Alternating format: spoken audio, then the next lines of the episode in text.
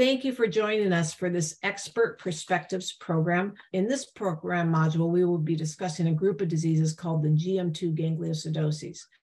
Specifically with this module, we will focus on the classic presentation of these diseases at the time of diagnosis and their phenotype.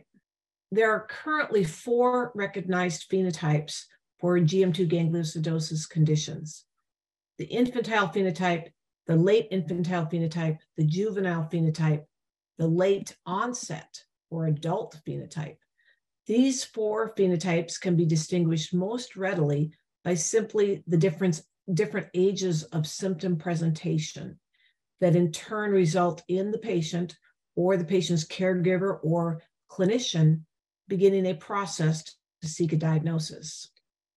It is important to understand that in patients with a GM2 gangliosidosis condition, the progressive disease process is underway and ongoing all the time, even before the patient is born, even if prominent symptoms are not apparent.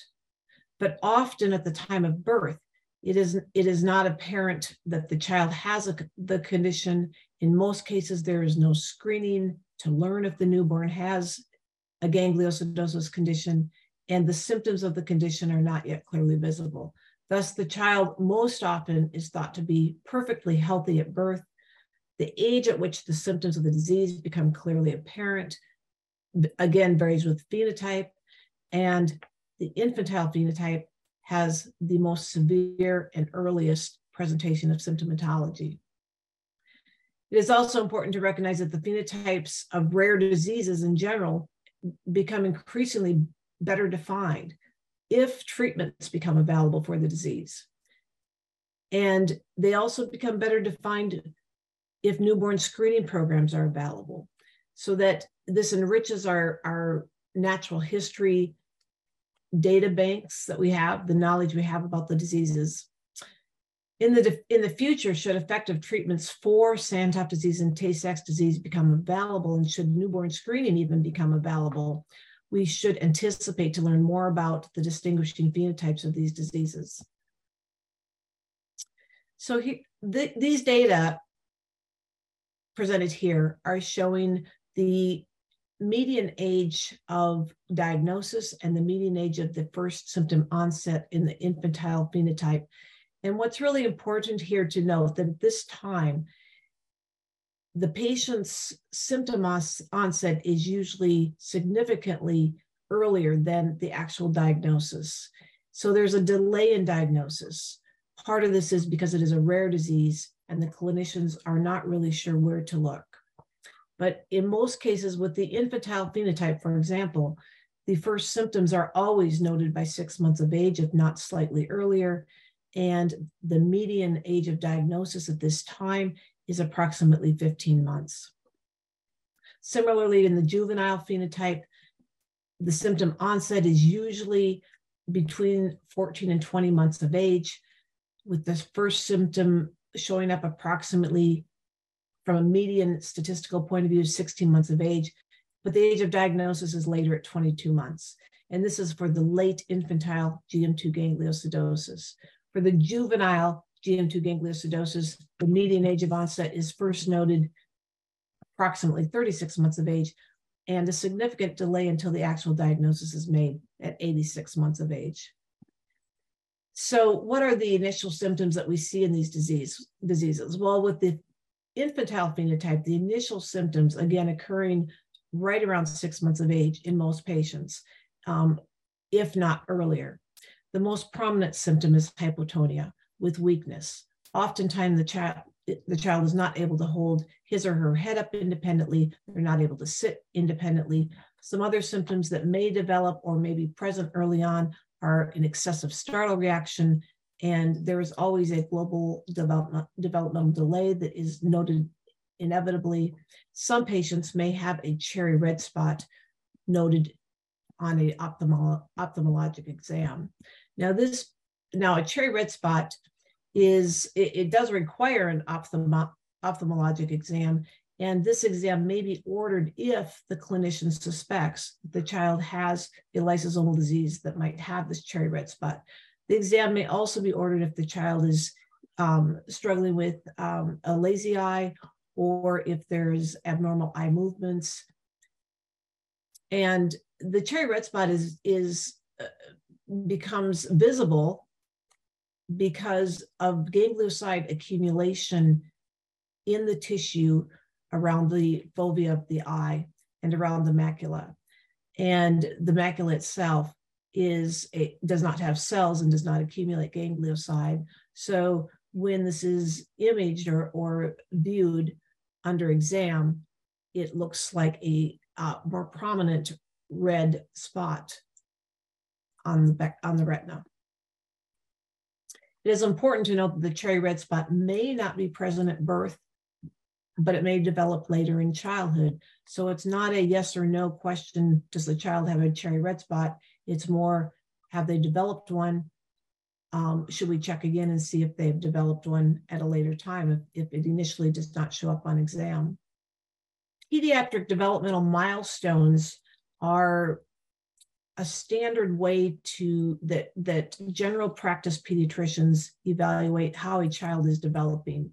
And what we have found through our natural history study at the University of Minnesota is in addition to the, the validated and more complicated neurodevelopmental testing that can be done for children with the gangliosidosis condition, that the that the pediatric milestones that are used in all pediatricians clinics can actually be a signal to point the pediatrician to possibly um, checking to see if the child might have Tay-Sachs disease or Sandhoff disease or another uh, severe another disease that involves similar neurological impairment. And this chart shows standard pediatric milestones from age two months to, six, to 60 months or five years of age. But um, these, these parameters can be used actually to evaluate um, children and, and, possibly send them on for further screening. For example, uh, can the patient sit independently? And we just want to show here, this is a, a child with infantile Tay-Sachs. And when you ask the parents, can the patient sit independently? They were very happy to say, yes, he can. And they, they, they sent this picture. And this is actually the child that's at 10 months of age. Most of the children I've seen with infantile Tay-Sachs, even at six months of age or seven months of age, cannot sit independently. But what is actually happening here in this picture, and this is important for, for clinicians to understand, is this child is, is not sitting independently he is using what is called a tripod position to support himself.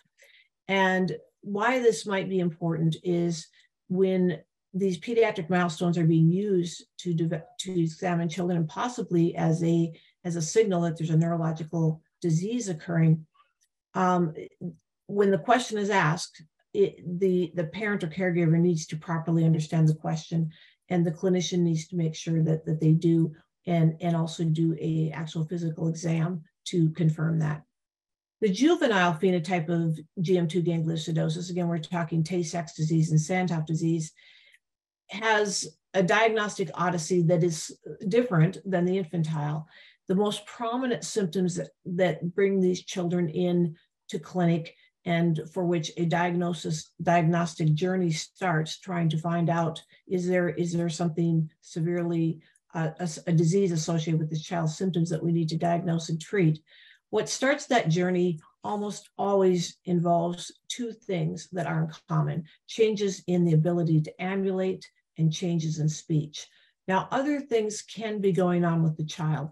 And if you talk to the parents of a child with a juvenile, with a, a child with Tay-Sachs or Sandhoff disease who has the juvenile phenotype, they will say, yes, my child was very unique and they had all these other things. But one commonality that we have found in the natural history studies, which will be very helpful for um, diagnosis as, as, well as clinical trial outcome um, parameters that need to be looked at, are all the children with the juvenile disease experience a change in ambulation and a change in speech just prior to being diagnosed or prior to starting that, that search for diagnosis.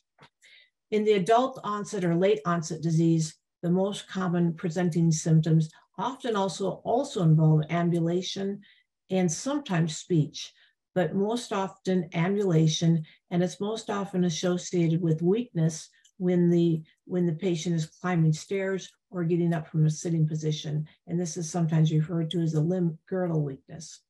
They, they may report to clinic and say, uh, I'm getting clumsier. For some reason, I'm having falls and I've never fallen before and I'm having frequent falls. On rare occasions, these patients may have some psychological onset of new psychological conditions. And these have actually been found in some cases to most likely be associated with the, the adult onset Tay-Sachs disease. So the disease in the adults, these changes in ambulation and the changes in speech, it is, it is understood this time that there is a loss of anterior horn cell motor neurons that is affecting the, the ability to, to ambulate. It's also causing um, the, the knees to lock when in extension. And this is at least partly an explanation for the, the increased falls and the frequent falls. And cerebellar atrophy has um, been associated with the, the stuttering and explosive speech and changes in speech quality and, and difficulty in speaking that these, these patients have. They do have a kind of a unique pattern of speaking that does develop over time and this can be recognized, but initially they may just be uh, talking a little more slowly and having a little more a slower stuttering speech. The disease progression in the adult patients varies, but again, as stated earlier, they will all have progressive dif difficulties with ambulation and balance. Oftentimes they develop tremors, dysautonomias, acroparesthesias. Some patients suffer from anxiety, depression, and again, some more, even more uh, um, severe psychological illnesses such as bipolar disease. It is common for these patients to have osteopenia or osteoporosis. This is like likely associated with, at least in part, the, the decrease in their ability to to exercise with a weight bearing exercise type um, movements and in their ambulation. So I here we have summarized what we just talked about, kind of the differentiation between infantile, juvenile, and late onset on the right of this table, and some of the cellular pathology that is involved and what is going on at a molecular level So what about supportive care? There currently is no licensed therapy for these diseases, but most of these patients um, undergo a lot of supportive care. And that does vary a bit from, from what country they live in, from country to country. Here we have a case of a patient with infantile Tay-Sachs disease. At six months of age, he had delayed development and profound hypotonia. By one year of age, he had progressive loss of fine and gross motor skills. By 18 months of age, he had a severe seizure disorder that, that began, and he was also experiencing excessive respiratory and salivary secretions that were resulting in recurrent aspiration pneumonias. He had swallowing difficulties that became more and more difficult. A feeding tube had to be placed. By the third year of life, he had severe vision impairment, was, he was most likely blind. It was a little bit unclear, but due to numerous, um, he went under underwent numerous ophthalmo ophthalmologic exams, and it appeared that he might have a little vision, but was primarily considered legally blind. He had urinary retention. He died at four and a half years of age, secondary to aspiration pneumonia. In this second case, this is a child with juvenile Tay-Sachs. She suffered from balance difficulties, muscle weakness at the early stages of her disease, worsening loss of fine and gross motor skills, loss of walking ability, hypotonia, dysphagia, dysarthria, dysphagia, dysphagia, swallowing difficulties, and uh, eventually seizures and excessive respiratory and salivary secretions, again leading to aspiration pneumonias. So in these cases, it, it is clear that these children need a lot of supportive care. So for example, they will receive anti-seizure medications. For these, for the secretions, they will oftentimes have manual chest percussion therapy, but in some cases, a, an a more expensive device, if their insurance will pay for it, is a high frequency chest wall oscillation device that is also used by patients with cystic fibrosis and helps to clear secretion and mucus out of the lungs. And they would do that for 20 minutes twice a day. They might need medications to control painful muscle spasms. They will have a feeding tube placed, or they have the option to have a feeding tube placed. And these children often suffer from chronic constipation and, and oftentimes a neurogenic bladder that involves medications and therapies. Important key concepts from this talk are that the biochemical and mutation analysis must be done to differentiate, to differentiate Tay-Sachs disease from Sandhoff disease.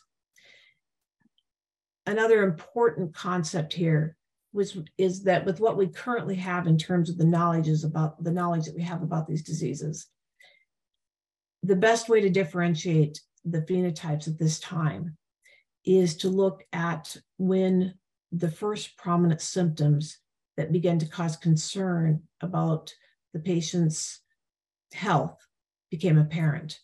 And this, it sounds simple, but it actually works quite well in most cases for classifying the, the patient or the individual as having the infantile phenotype, late infantile phenotype, juvenile phenotype, or the late onset